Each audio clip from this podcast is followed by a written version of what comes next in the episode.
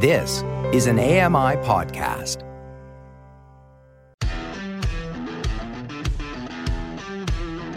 Hello, and no, please don't adjust your sets because this is Double Tap for Tuesday, May 23rd, and today we're talking audio.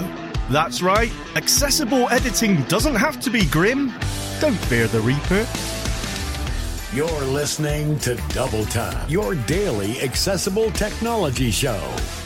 Now, here's your hosts, Steven Scott and Shaun Preece. Ha! Wrong voiceover guy because, as you may have noticed, Steven is not here today. I don't know why. He's off travelling the world or eating lots of fried chicken.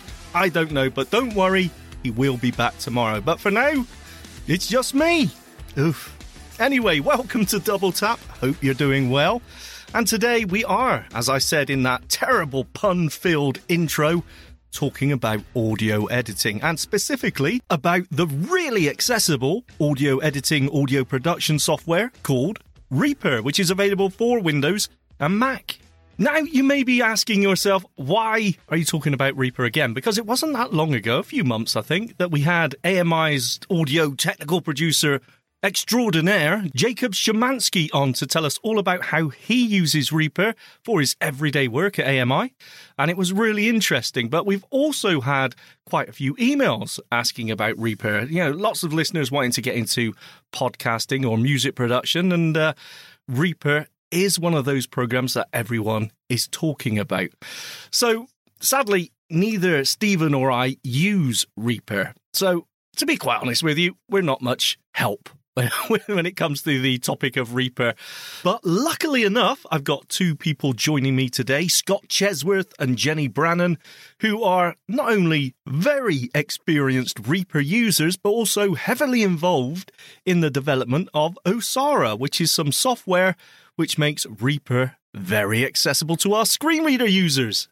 Okay, so Scott and Jenny. Now, Scott, you got in touch with me specifically because sort of reading in between the lines here, you weren't quite happy with some of our, I think the term you used was wishy washy responses when it came to Reaper. So, uh, what's the problem? What's the beef with us, Scott? Did I say wishy washy? That's a bit harsh, isn't it? It's Sorry a little bit brutal, but you know, it's yeah. fine.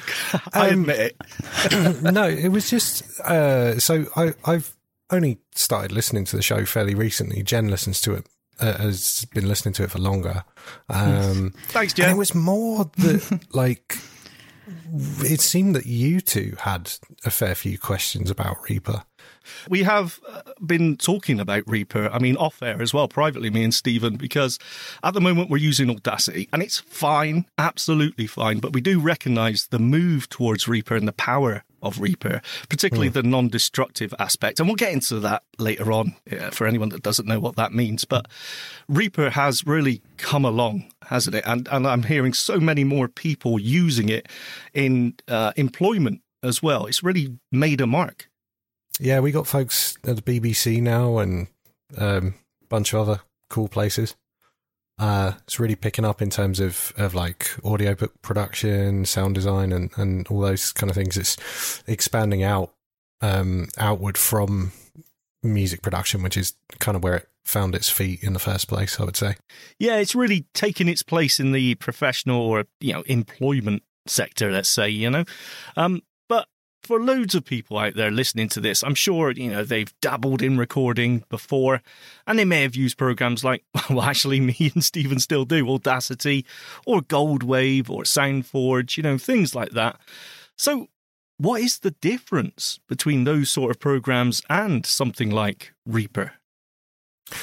Okay, so there's two really key differences, and one of them is in terms of process, and the other one um, is very specific to how accessibility is being advocated for. Um, so let's let's do those one at a time. Let's do the process difference first of all. Um, so things like Goldwave, things like SoundForge are destructive editors. So you know you you go in with a piece of audio, slice it, dice it, rearrange it, do whatever you want to it. Maybe you apply some effects to a certain piece of it or whatever and each time you hit save, uh, that is the changes that you've made are baked into that piece of audio. You essentially can't unbake the cake. That's right. Whereas with Reaper, everything is non destructive. Um, so really with Reaper, your project files are just a list of instructions. The actual raw audio footage stays untouched and the project file is just a list of instructions that says okay Shaun wants me to use this bit and this bit then move this over here. And he doesn't ever want to hear that bit again so i won't play it. Oh and then he wants a little delay here and he wants a reverb on this bit and he wants this bit to sound like it's through a radio etc and all that stuff is just done in real time which means uh, going back to the non-destructive horribly nerdy word, it means that none of this is actually being baked into your original audio footage, which basically means you've got sort of unlimited flexibility to come back to a project a week later with fresh ears and tweak stuff or revisit a project six months later when you know a bunch more tricks and tweak stuff. Um, yeah. And it's cool. It's, and it's cool. Simple as that. It's cool. Yeah, it's really useful. what more reason do you need? Yeah, I, I, for anyone who who well who asks me now, I often say, you know, if you're going to start off with this, then I would start with Reaper because yeah. I think, you know, as I said, I think it is moving to be the leader in the market. Of course, it was always Audition in, in a lot of places, and it still is. But um, Reaper, uh, purely from our point of view as well, totally accessible, right? Whoa, I oh, wouldn't go so far as to say totally on. accessible because purely because accessibility means so many different things to so many different people with so many different needs. Um, I would say very accessible and uh, and also increasingly accessible over time, which kind of brings me on to the to the second difference. And this, I think, is really where Reaper is pulling ahead, um, which is how the accessibility advocacy is handled. And basically, what it comes down to is that we've got an amazing relationship nowadays with Cockos, the company that make Reaper. Um, and also, it comes down to the Osara team being uh, Osara being the uh, the accessibility extension. Also, us being detached and, and able to operate independently of Cockos um, is a strength as well. And I think really what it comes down to is like the speed and directness of how accessibility stuff happens. That's really where we've got an advantage over most of the other DAWs. Mm. So, for example, uh, if you were to use a DAW that was made by Apple, for example, if you find an accessibility issue, okay, cool, there's a contact point. You can write to accessibility at apple.com. But essentially, you fire that bug report, feature request, whatever it is, off into the ether. Uh, you get a canned response back saying, thanks very much. We'll pass it along to the, the relevant people. And then that's it. Like, there's no process for finding out what happens, following up on it checking in to see what's happening. You yeah. just have to kind of wait for, for months at a time and see if it appears. Whereas if we take, uh, I don't know, the last two feature requests that have come my way via one of the, the Reaper email lists, in both of those cases, we've had like same day responses from wow. the actual Reaper developers. And yep. they're totally open about me feeding that back to the email list, to the people that have asked in both of those cases, uh, I'm expecting like this. Ha- so the feature request happened on Monday. I'm expecting a test build either today or tomorrow, where the features that that have been asked for will be in testing. Yeah. Um, That's an amazing you, turnaround, right? never seen is, anything man. like and that. It, and it doesn't always happen like that, but the vast majority of the time, that's how it happens. And then if you take an Osara um, feature requests, sometimes that's even quicker. Yeah. Like uh, end of last week, we had a guy um, who found uh, like a, an issue with speech feedback just under very specific circumstances. And it isn't something that's going to affect everyone, but I could reproduce it here. And so between me and Jen, me taking care of the Windows side and Jen taking care of the Mac side, we had that licked inside, I don't know, 15, 20 minutes of work. and again, like the guy, you know, a couple of hours after he reported it, I could send him a message and say, hey, update your Osara, should be fine.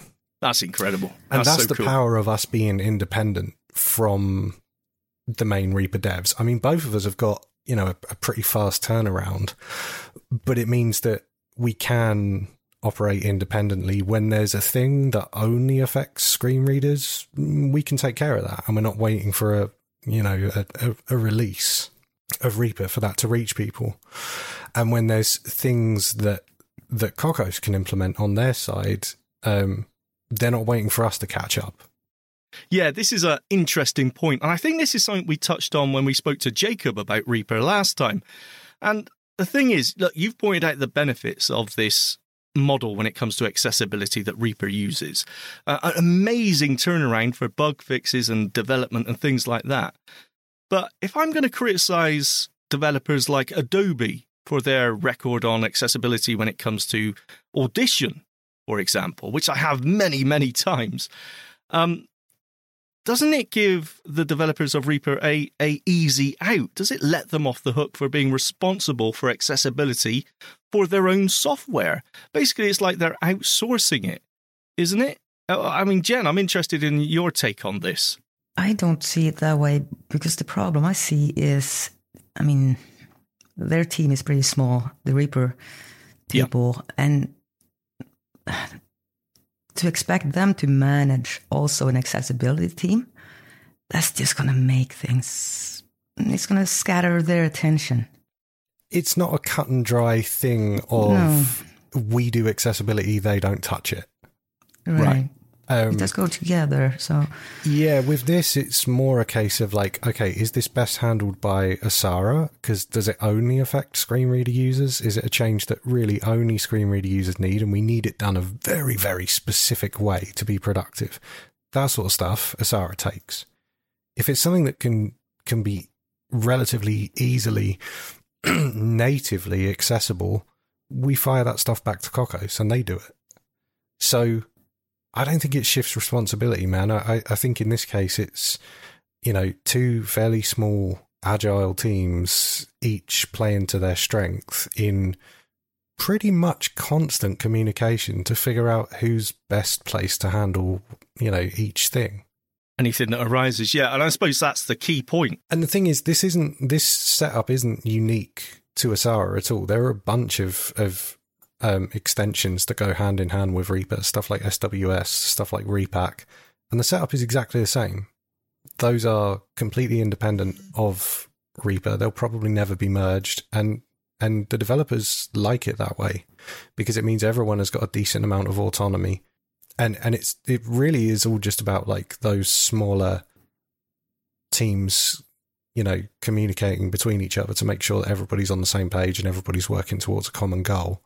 Yeah. Uh, which we really, I mean, I've been using Reaper since 2008 and I haven't seen that many problems with the way things are. So I don't know. It's people, people talk about integration like it's a strength. And I look at it and kind of go, mm, yeah, I, don't know. I I, know what think you it mean. slow stuff down. Yeah. Yeah. Well, like you said, when it comes to bugs, uh, especially, you know, we, we've all seen when TalkBack was separated from Android, and so that could be developed separately, and you didn't have to wait. I mean, it's always a plus, but I suppose it depends on that relationship and interaction you've got with that developer. If you've got a good interaction, then yeah, it makes total sense. I can see that. Well, I mean, just something else to say about the interaction is that so far, everything I've said on here today kind of implies it all flows through me. And that's not actually the case. Like, a lot of it does, sure, just because I'm, well, just because I'm around and also because I like doing it. But it doesn't have to, which I think is another point in, in, um, another point for where we're doing stuff a little bit differently. Like, if you want to come aboard and get involved in the advocacy stuff, it's pretty much an open shop. Like Cockos are super easy to reach. Uh, particularly if you're if you're someone that just isn't comfortable having somebody advocate on your behalf, no matter who they are or how they do it. Yeah. there's no rules at all to say it has to go through me, and I'm not protective over it at all. I do it because I do it because I enjoy it, and I do it because you know there's something in my inbox that needs doing. So okay, cool, I may as well do it now then. And you But use I'm it. not yeah. protective over it at all. There are there are in, an, an increasing amount of times in recent years where I see something in the change log and I'm like, oh, who did that? That was a good idea, and it wasn't me. It's a good job Steven's not here because he would say, that was my idea. okay, so look, I, I've a couple of times now I've installed Reaper and I thought, right, this is it. This is it. I'm going to get to it.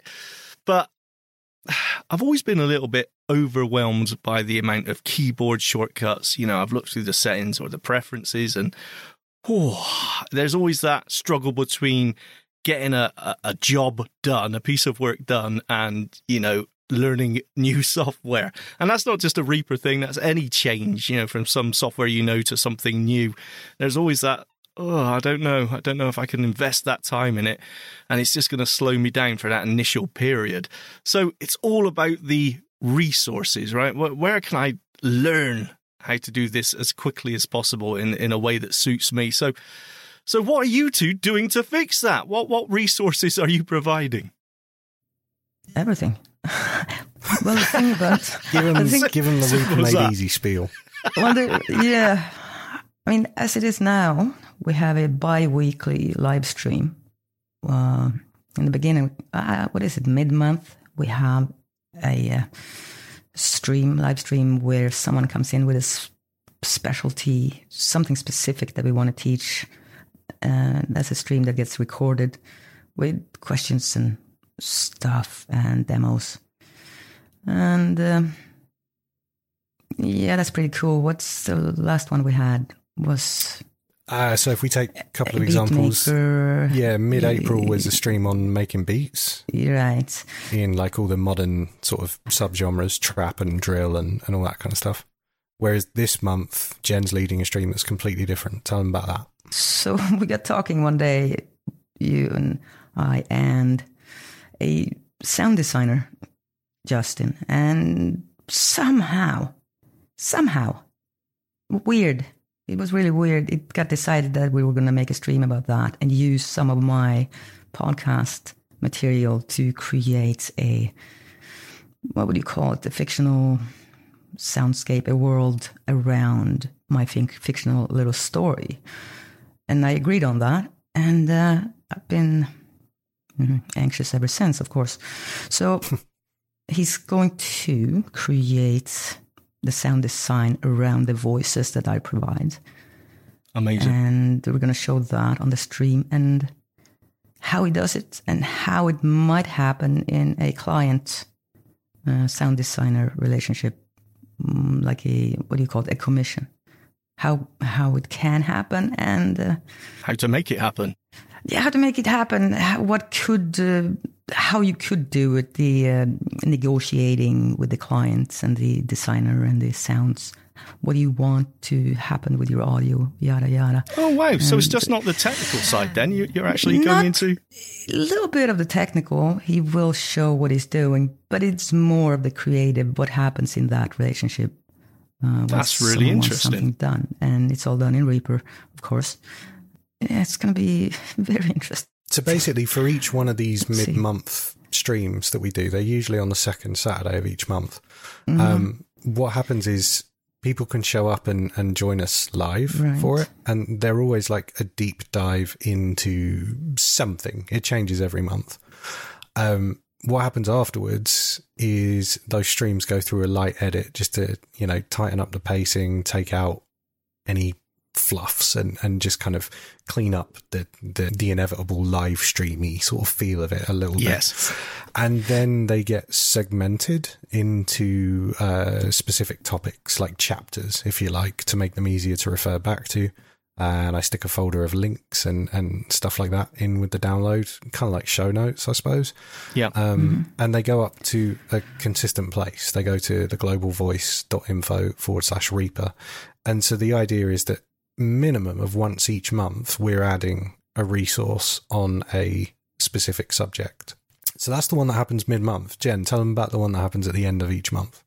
The other one is actually more entertaining in a way because it's open Q and A, where people people can show up. And one of the things we decided on that is that it will not be recorded, so anyone can talk and not be shy because it's not going to be it's not going to be recorded. So don't worry about it. Just ask your questions and we'll try to answer them, whatever it is. We try to focus more on just beginners, but it's become a little bit more of a hang sometimes, just whatever. yes. Whatever has to do with Reaper and whatever questions you have, just drop in and ask, and we'll try to answer what we can. Yeah. So the focus for that one, whenever a, a newcomer joins us, really is to try and avoid like deluging them with everything they're going to need to know for the next 10 years on the topic yeah. they're asking about. We well, really avo- try to keep it to like the next couple of steps they're going to need, things that they can get straight off the call and jump into. Mm-hmm. Um, kind of avoiding the super techy, nerdy stuff, although it's easy to fall down that rabbit hole. Uh, yeah. Well, if you if you get asked a question and uh-huh. you know you answer that question, but yeah. I, that's yeah. a really good idea, though, isn't it? To keep it casual. You know, it's not being recorded, so people that may be nervous. I mean, you know, if I was to go along, I'd be nervous about this question I'm going to ask is going to be really stupid. I, I really, it would put me off if I thought this is going to be put on a podcast or wherever. Exactly. So I yes. think that's it's a really good idea, and I'm going to use the term "safe place." Yeah, sorry, mm-hmm. a yeah, safe place for beginners. It's, that's the idea. That's the yeah. idea. Yeah. Is that you can just show up and ask absolutely anything, big, small, whatever. And it's accessible or available in quite a few places. You can say where can they listen to it, Scott? YouTube. Uh, yeah. So we both of these sessions that we do each month, we stream um, on Team Talk. If you want to come and actually join us and and you know talk with us via voice and be part of what other people are hearing, then you can do that. Uh, we stream on YouTube and we also stream out via Icecast, so you can just stick a you know a, a URL into your favorite player. Um, everything is at reaperteacher.com. That's sort of the jumping off point where you'll find all the links to to be involved there's a little countdown timer telling you what stream's coming next and when it's going to start. And there's calendar invite for the next stream and, and that kind of stuff. So reaperteacher.com is, is sort of the jumping off point if you want to get involved. Wow, you guys have really gone into this, haven't you? This isn't just, you know, let's record a podcast and put it out uh, every six months. This is uh, really organized. That can't be you, Scott. well, it, I'm not saying so. It uh, kind of was me in oh, the sense that I went and found some sponsorship to cover our time to do it and and that kind of stuff. But man, I was very stop starty. Like I couldn't settle into a regular pattern and I couldn't quite decide what I wanted to do and I kept changing direction and blah, blah, blah. um and then Jen got involved and her I guess her the nearest thing there is to an official job title would be we we call it she's the kicker in the headerer, um, and and she sort of runs me behind the scenes or, or like manages me or whatever you want to call that. The puppet master, I've got it. Yeah, yeah, she pulls the strings basically. That's, wow, I like that. Yeah, there's a new Twitter handle. Um, uh-huh. I, have got to say, I, I took a look. So I just searched for Reaper Made Easy. I googled that, yeah. And um, I've got to say, I listened to the first one. I think it was with you and Justin, where you were just going through the terms. And yeah, know, core concepts. Yeah. Yeah, exactly right. Yeah, and it was it was just the right length before I started to fill out of my depth, and it was really well done. I've got to say, I, am definitely going to go back there. Um, can you tell us about that? Is that part of this reaperteacher.com? Is this part of that? We, will we find the streams there as well, or is that separate? So uh, so reaperteacher.com at the moment is just like a, a, landing page for the live sessions. It does link back to the globalvoice.info forward slash reaper, which is where everything ends up after ah, we've right. sort of gone through, tightened up the pacing, cleaned up the live stream a little bit. and done all the, the segmentation into topics to make things easier to, to refer to. Um, so they do sort of go hand in hand. At some point, I'm going to need to probably consolidate that stuff down to a single URL. Uh, but at the minute, just keep keep both of those um, At hand, addresses, yeah. like bookmark both of them. Oh, I've already bookmarked them. Trust me, I'm going to be a regular. Anyway, time for a short break. Don't go away. Stay right there. We will be back in just a minute with more from Scott and Jenny. If you want to get in touch with us, you can email feedback at doubletaponair.com or why not give us a call? 1877 803 4567. We'll be right back.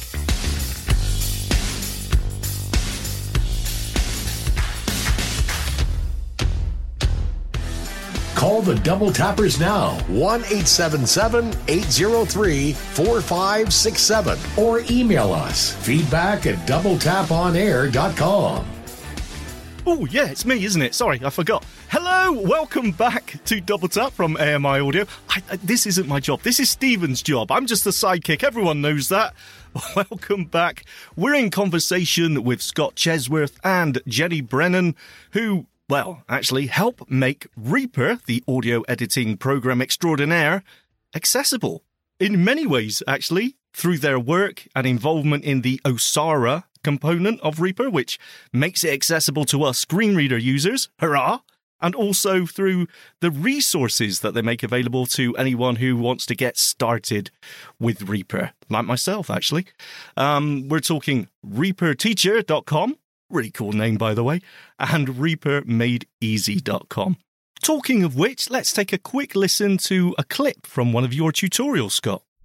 The other thing that Reaper is, in addition to being a non destructive editor, it's also a multi track editor. We can have a listen to an example of that actually. Here's a clip of a song I've been working on recently.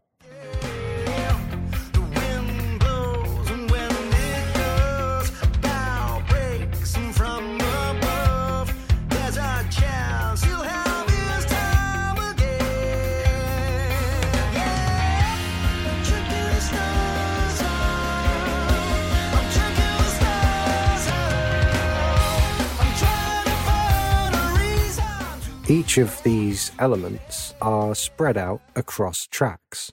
For example, here's just the kick drum. And here's the bass guitar.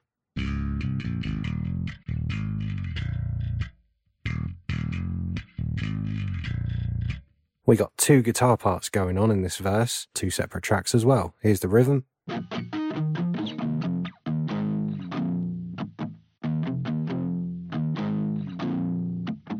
Here's the lead.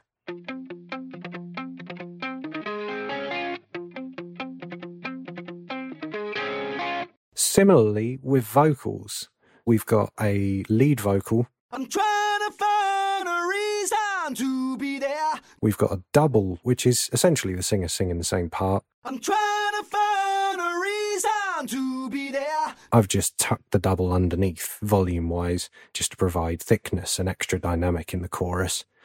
And we've got a horrible backing vocal by yours truly. Checking the stars out.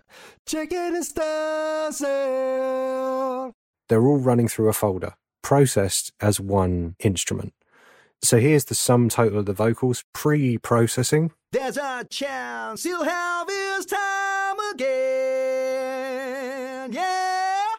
I'm checking the stars out.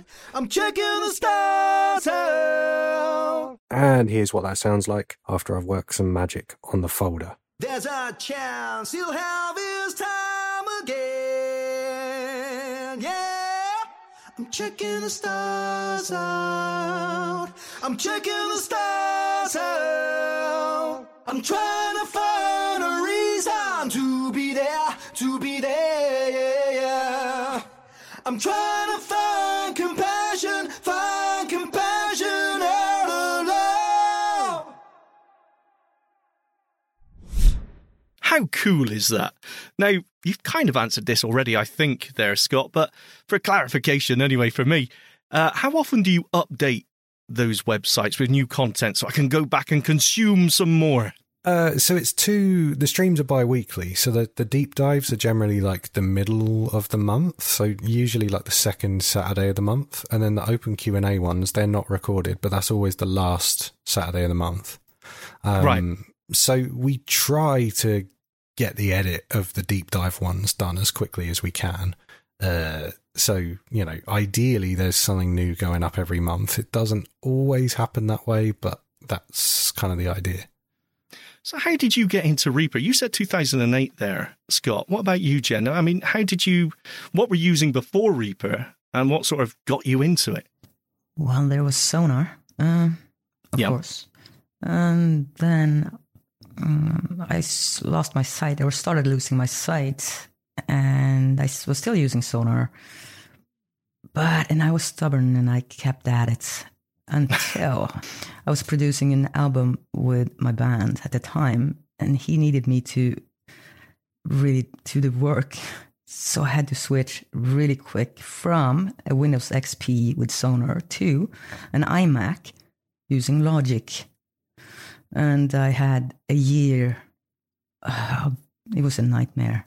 It was Really? horrible, but I kept at it. So I used Logic for six years or so until Wow. What 2020 when i switched everything i just got sick of it. I was so tired of apple. And their latest update at the time because it broke everything i've learned. I don't know what happened but i just said bad word this. Steady. and yeah. yeah. So uh, so it was reaper from then and it, i it, it took me two days to do, totally decide this is it.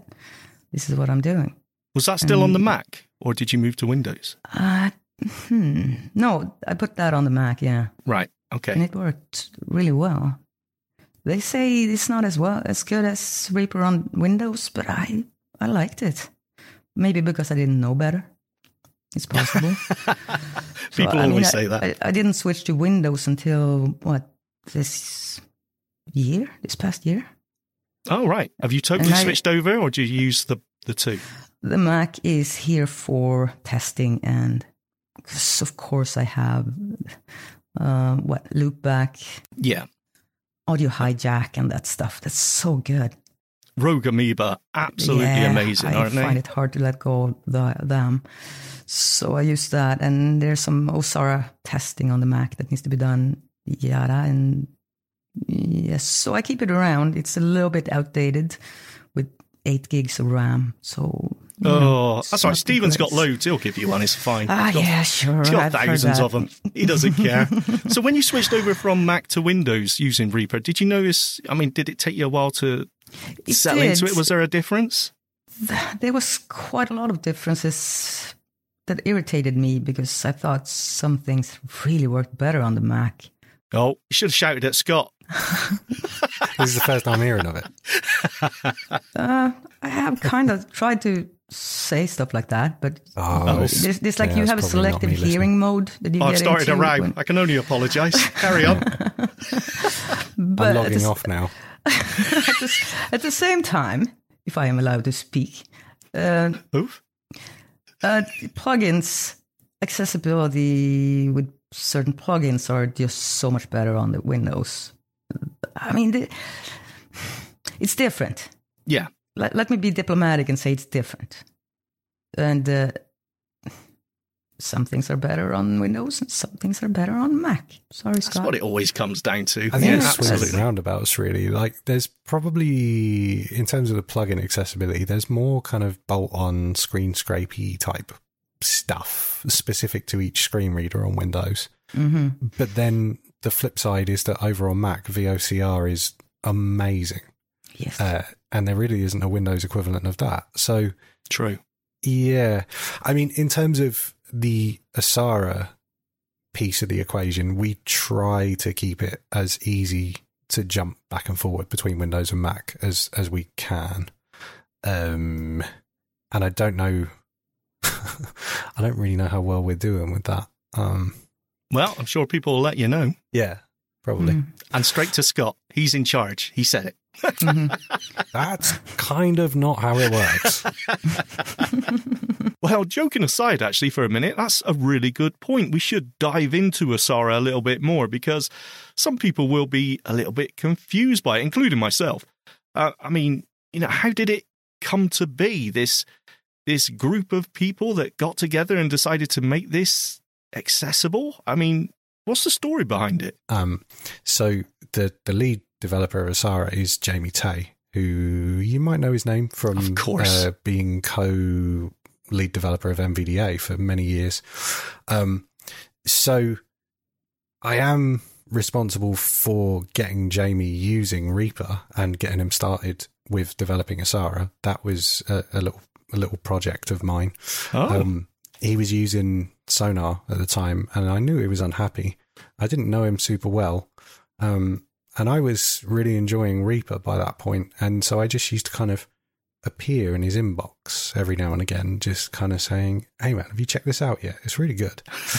um, and eventually, I think it was just sort of the the frequency of me appearing, and that combined with Sonar really starting to get on his nerves, uh, and, and just like the the sort of the low ceiling on what was possible accessibility wise there, um, that he started taking a look at the Reaper API, and then I went off, found some funding to secure uh, a couple of hundred hours of development, um, and, and uh, so initially. Because he was at NV Access working on NVDA at the time, they were a bit like, sorry, what? You're going to do how many hundreds of hours of developing moonlighting? ah, Jamie, we need to talk. And so Osara kind of went under the NV Access umbrella initially, which was awesome for us because it meant that he, he couldn't sort of spend entire days on it, sure, but it meant that he could sort of pick away at Osara stuff during office hours, and that Yeah. was that was fine. Um, so everybody was a little bit worried, I think, when a couple of years back he moved to Mozilla, uh, because it means that Osara isn't under the NV Access umbrella anymore. We're we're kind of a, a completely independent open source project now. yeah. Um, and it hasn't really slowed us down, man. I mean, Jamie, you know, this is still very much a passion of, of Jamie's making music and, and particularly enabling other people to do it. So we still get a good amount of input from Jamie. And then also we've picked up a bunch of other contributors, like co contributors along the way. Um, and there aren't a ton of them, but the people that contribute regularly are all very, very skilled. Uh, Yeah. And so between that and then me sort of slowly, stubbornly learning C here and sort of filling some of the the easier gaps, um, we get it done. That's amazing. That really is. Hang on, though. How were you using Reaper before Osara then? Was there any accessibility in there at all? Yeah, so there was another accessibility extension that came before Osara called Reaccess. Um, and I was sort of involved in that, not not Of course you were. development. well, not from a development capacity, but I was sort of translating it into English, if you like, which is uh, so it was written in Russian. Um, I don't speak a word of Russian, and the developer at the time didn't speak a word of English. Oh. So we're going back to sort of auto translation, like 2008, 2009 type Yes. time, when it really wasn't as good as it is now. Um, to the extent where we had to have another Russian guy involved purely as a mediator. Um, t- to settle some of the arguments, basically. You had arguments. I don't believe it, Scott. No to, way. to read the auto translations and, and sort of decide who was being rational and who was being bitten by by faulty translation software. Um, and so that was the way it went for a few years. Uh, and Reaccess was around until maybe 2011, 2012, something like that. Okay. Uh, and then the developer vanished in a puff of smoke. Um, we we know he's okay now. He's resurfaced with another Russian extension now. We know he's okay, but for for a good few years, nobody heard from him. Wow. Um, and Reaccess wasn't open source, so once he called it quits, That was was it. it. And it worked for a while. Um, but you fast forward to sort of 2014, um, and the reason I started bugging Jamie uh, and and looking for for ways to get an open source thing s- started was that Reaper had evolved a good amount during that time when Reaccess was essentially sort of frozen. Um, and it eventually got to a point where it's like, oh man, I'm doing workarounds so often. Yeah. It's really starting to impact my productivity now. Um, which is why, you know, which is which is how Osara came along to fill that gap. It sounds like a Netflix series, this. Honestly, this could be a, a special. The making of Reaper. Russian coders that disappear. You Yeah. getting funding from somewhere. We don't know where, but we'll, we- we'll skip that one. It's amazing. It's such a story. Well, I can tell you about the funding. So, the initial funding from for getting Osara development started came from the Elizabeth Eagle-Bott Memorial Fund, which is um, a fund that's administrated by RNIB. Uh, Reaper made easy funding. Uh, initially, I went back to them, and we they did make an offer. Um, we couldn't agree on some of the particulars, and so that didn't work out. And then that funding application went all around the world a couple of times by just sort of people passing it on to to various you know someone would say oh maybe i've got a lead. Give me the application. Let me see what i can do. Yeah. um did a couple of circuits around the world and then ended up with uh the person that runs the global voice productions tgv productions who ironically was about 20 minutes down the road from me. And she ended up funding it like she ended up we we negotiated a couple of bits and bobs. There are a few bits where she was like do you actually need that or are you just seeing what you could get from the funding panel? And i was like Yes, I need that Tesla. Yes. yeah. There were a couple of bits that i pushed on and a couple of bits where i was like yeah fair enough. I was just trying my luck. You don't have to pay for that bit if you don't want to. Um but yeah basically she's uh chrissy cochran may as well give her a shout out. She's just sort of given me most of the money that that I was applying for anyway, and just kind of wants regular reports on the good that it's doing. Um, Yeah. So, yeah, those those are funding sources, man. There's nothing nothing Well, particularly I wasn't implying anything, Scott. Don't get defensive. I was just saying it would be a great Netflix series. I'd watch it. It. Well, it, the, the thing is, when I say there's nothing particularly mysterious about it, I guess what I'm driving at is like I'm not seeing that many other DAW communities doing similar stuff. no. and- Well, they haven't got a Jen or a Scott. That's the problem. But it, the thing is, man, it's not difficult to do. I Like, I you did- just where do you email start people. That's there? what How you do you- say, Scott. yes. You don't. You are a very um, um, forthright Driven? person, Scott. Should we say that? I mean, you get things done. Let's let's not. I know Jen may be pushing you towards a certain direction, but you get things done. You're the muscle of the group. I'm going to say that. I think it's just like you just email people and ask, or, or like whenever you have an idea, you find someone to talk to about it. But the thing is, emailing people and asking is sometimes the hardest thing ever for certain people. People like me, like I can't Yeah, I imagine doing what you do. That's the thing. I don't get that nervousness for whatever reason. Like I, I'm I happy to just land in someone's inbox and be like, "Hello." Um, because I mean, what's the worst that's going to happen? The worst that's going to happen is they're not going to reply. Yeah, I know. Okay, well, nothing ventured, nothing gained. Like it doesn't. You know what I mean? Well, I'm going to say you're both doing an amazing job. And as you said yourself, it's not only you two. There's a lot of people involved, both in the development of uh, Osara, but you know, in these resources as well. You're making available and the Q and A's. It's it's amazing, and it does make a difference. Reaper is important. There's lots of people in our community that's interested in audio production, music production, audio engineering, whatever it may be, and Reaper is a great tool for that. So thank you first off i mean you know as we heard in that clip there from the uh, initial tutorial i took a listen to that and honestly i did feel okay you know what I, I think i'm going to give this a try it just gave me that confidence because all the times previously i've took a look and uh, i've just felt sort of overwhelmed by it all so thank you Cool. Bef- before we go, let's just for someone like me, I use Audacity, right? I'm, I'm copying and pasting. I'm moving things in, uh, around by inserting silence or deleting silence you know, before or behind clips to get them in the right position. And mostly, I'm doing vocal work with the odd musical bed underneath. Oh, why would you say that that Reaper is a better choice for me. I, I know we've gone non-destructive and things like that, but from a workflow point of view, do you think it's it's it's a better choice for most people? Is it better for if you've got a little bit of vision or no vision, or it doesn't matter? What is the the real selling point of Reaper aside from the non-destructive part? The community, I think. Yeah, partly honest. that, but also don't underestimate the non-destructive part. It is Mm, massive. Yeah. Um, we should talk about the the sort of low vision or, or like some usable vision thing. Uh, everything is skinnable. Like literally every part of the interface can be adjusted with themes.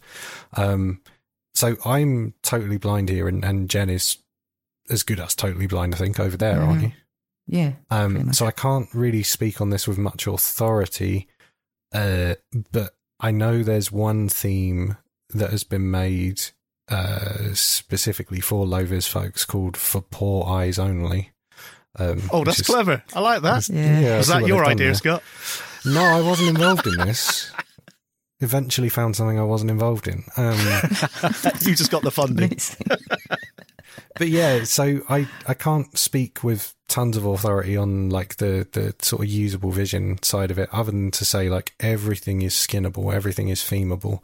Um, and so I would imagine it's probably a good choice for, for folks with some usable vision. I know from the Osara perspective, we try to, to make sure that we're not um, doing anything that would adversely impact that user experience Yeah. like there's been a few over the years there's been a couple of of times when someone that's either like got some usable vision themselves or, or is teaching uh students that have and they've come to us and said hey this looks weird and we've we've you know Yeah. busted our guts to fix that um and there's actually uh, annoyingly there's a piece of code sitting on my hard drive now for something really cool and i can't merge it into Osara because i can't get the visual side of it to behave properly yet um, so we we do try to make sure that folks with some usable vision aren't being left out in the cold.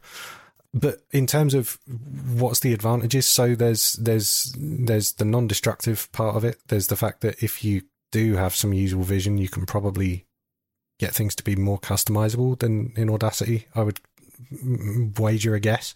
Yeah. Um, the community support is huge. Like all of the community channels are so welcoming and so encouraging. Uh, there's really no pressure for you to be ever present in those. You can just kind of dip in when you need something and, and disappear Oh, once well, you've that- got it. That's refreshing because some of these email lists I sign up to, it's I- end up having to mute them, even some WhatsApp. Oh yeah, man, we will we will explode your notifications to, into it's bits, but you don't have to listen to everything. Like yeah, that's the thing. As long as I don't feel guilty about, you know what, I need to mute you for a day or two because I just can't cope with it. yeah so the way we do the community stuff is my my thinking on it is like dip in when you need us ask what you need um and, and then you know if there's stuff on either side of your question that you know how to answer while you're there brilliant. We really appreciate the help. But you know if that's not how you want to be part of it then no you know that's not how you want to be part of it. It's That's it's not obligation there's no obligation to to kind of get involved Yes, you're not part of this community because you don't interact enough. That It's, it's yeah no we stamp down pretty hard on that type of stuff um it's yeah it, Yeah. you know it they're they're definitely the nicest places to be online that i've found That's half around the audio battle. production and that kind of stuff but the thing is if audacity is working for you then it's working for you and you can't really argue with that like as much as i'm a bit of a reaper zealot and and i'd love to see everybody using it okay cool but you know if you've got the tool that works for you and it does enough then it does enough Yeah, no, I totally agree. The only problem I'm having with uh, Audacity, I mean, I love Audacity. It does everything I need it to do, and I see it improving with every update. But the Mac support has drifted accessibility wise. The dialog box don't seem to be accessible. It's it's, and it's a real shame because they used to be uh, uh, very good. And for a while there was a it screen. sounds like what you need is a closer link with the, uh, Ah, the developers. company. if only there was a DAW that had that Ah, fantastic. Thank you so much, you two. Uh, You're doing a fantastic job again. So, uh, anyone who's looking to get resources, just shout out everywhere they can get hold of you and get hold of your uh, your stuff. reaperteacher.com if you want to get involved in live streams or if you just want to check one out. And uh, the globalvoice.info forward slash Reaper if you want to see existing resources that we've made. That's great. And uh, Jenny, before we go, I know you're in a band. Do you want to give it a shout out?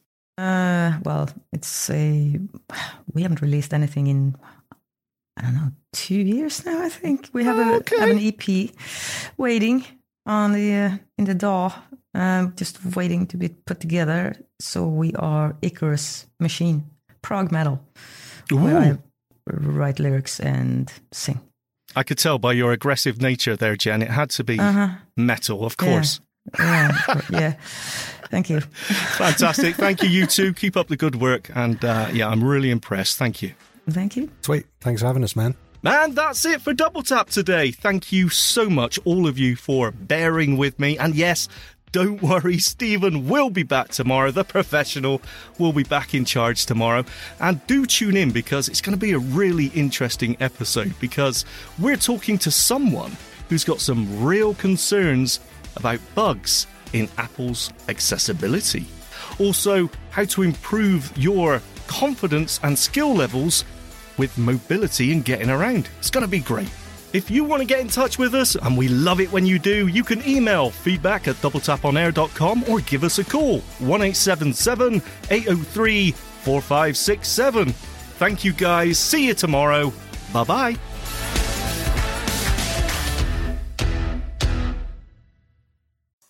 Hi, I'm Ramya Amudan. Join me weekly for AMI Audiobook Review, the podcast that explores new titles, introduces us to famous narrators, and updates what's hot at the Center for Equitable Library Access. Download episodes of AMI Audiobook Review from your favorite podcast provider.